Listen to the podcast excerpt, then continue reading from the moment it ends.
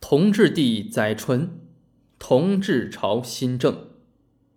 同治朝遇上了难得的历史机遇，在国内处于太平天国与义和团两次重大社会动荡之间，在国际处于英法联军与八国联军两次入侵之间，如同处在两次大风暴中间的缓冲期。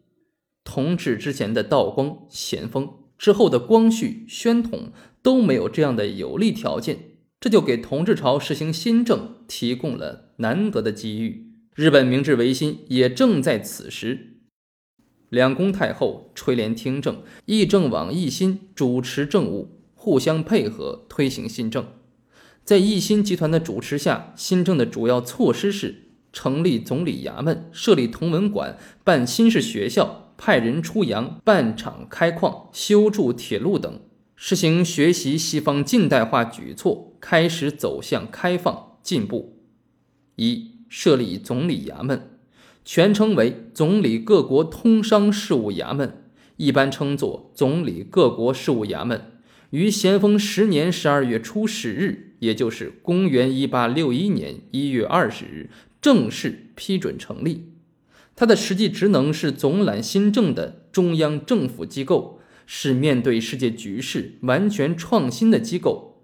它不仅掌管清廷与各国间的外交事务，而且包括对外贸易、海关税务、边疆防务、海军建设、新式工矿业，以及建新式学校、兴修铁路、矿物等。实际上，它相当于清廷的内阁兼外交部。这是两千年来第一个专门处理外事的中央机构。总理衙门由亲王一人总领，实为首席大臣，其他大臣从军机大臣、大学士、尚书、侍郎等中指派充任。下设独立公所，既有英、法、俄、美和海防五股等机构，其中俄国股监理俄日两国外交事务，英国股。监理奥地利交涉事务，美国股掌办对美、德、秘鲁、意大利、瑞典、挪威、比利时、丹麦、葡萄牙各国交涉事务；法国股监理法国、荷兰、西班牙、巴西各国交涉事务；后设海防股掌管南北洋海防等。总理各国事务衙门的主旨是办理同西方关系事务，创办近代化事业。它的出现是中国走向近代化的一个标志，随之设立驻外使领馆。二、出洋考察，西方国家两次破门而入，清朝才被迫开门而出。中国走向世界，世界也走向中国。汉唐盛世时，中国没有人走出过亚洲，法显和玄奘取经的西天是印度，而不是欧洲。明朝的郑和下西洋也没有到欧洲。清廷向西洋考察开始于同治五年。这年的春天，总税务司贺德要回国结婚，向奕欣请了六个月的假，顺便建议清政府派人到西方去考察，这正合奕欣的心意。于是上奏请派员出国考察，并获准。从而有了清政府派宾春等人走出国门的破天荒事件。宾春《清史稿无传》七人，当时官员们对出国考察都不愿意去，也不敢去。而六十三岁的宾春报名应征，亲朋故旧以云峰险涛相劝之，甚至有人以苏武被扣匈奴相告诫，但他决心亲自一试。宾春是既受政府派遣，又为政府官员中赴西欧考察的东土西来第一人。同治五年正月二十一日，宾春率三名同文馆的学生及自己的儿子广英离京，从上海乘轮船出洋，经过一个月零八天的航程，到达法国马赛。他在欧洲游历一百一十多天，访问了法、英、荷兰、丹麦、瑞典、芬兰。俄国、普鲁士、挪威、比利时等国于九月十八日回到北京。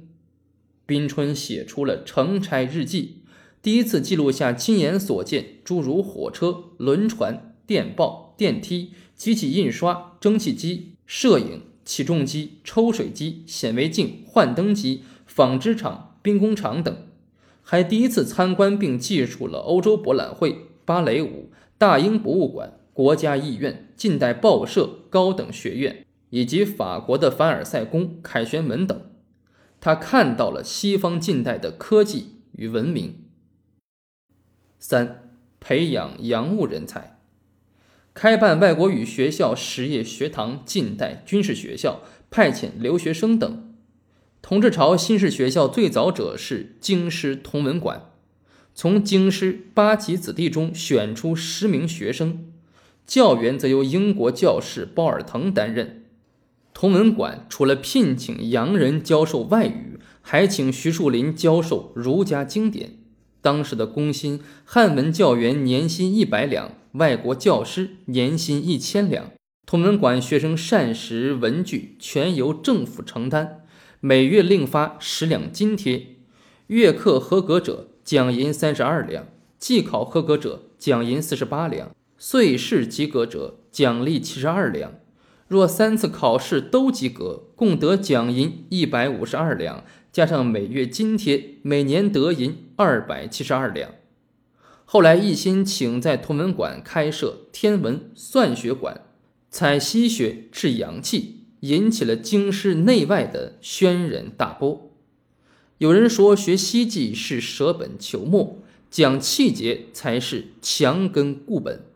也有人认为，设立同文馆将使中国传统丧失，令中国官员士子向外人学习技艺，不仅是一大耻辱，而且将使中国变而从夷。京师流传出一副对联：“诡计本多端，使小朝廷设同文馆，军机无远略，又加子弟拜异类师，于是传称一心为鬼子六。”前门外墙壁上出现揭帖，上写“为同而言，斯文将丧”。此帖里嵌有“同文”二字，讽刺设立同文馆，中国将丧失传统文明。候补直隶知州杨廷锡呈递条陈道：“西学乃西洋数千年魑魅魍魉横祀中原之学，请洋人为教员，将使忠义之气自此消。”廉耻之道自此丧。有人将当年春旱渲染为天道示警，公鸡是一心等人畅行吸血而至，乃纷纷上折，要求同文馆停止招考。更为严重的是，大学士同治皇帝的师傅倭人也上书反对。他认为立国之道上礼义不上权谋，根本之图在人心不在技艺。又说。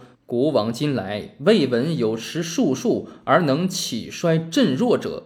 认为不必向外国学，以中国之大，必有经其术者。一心等递上驳斥倭人的奏折，锦上空谈，不切实务。中国将寓意落后。英法皆小国，却几次打败中国，所示者正是科学技术。朝廷一味因循敷衍，才一败再败，并请倭人保举经其术者，倭人保举不出人才，只好退让。由于两宫皇太后态度明朗，使攻击同文馆招生之风被压下去。然而，同文馆的招生还是受到了很大影响。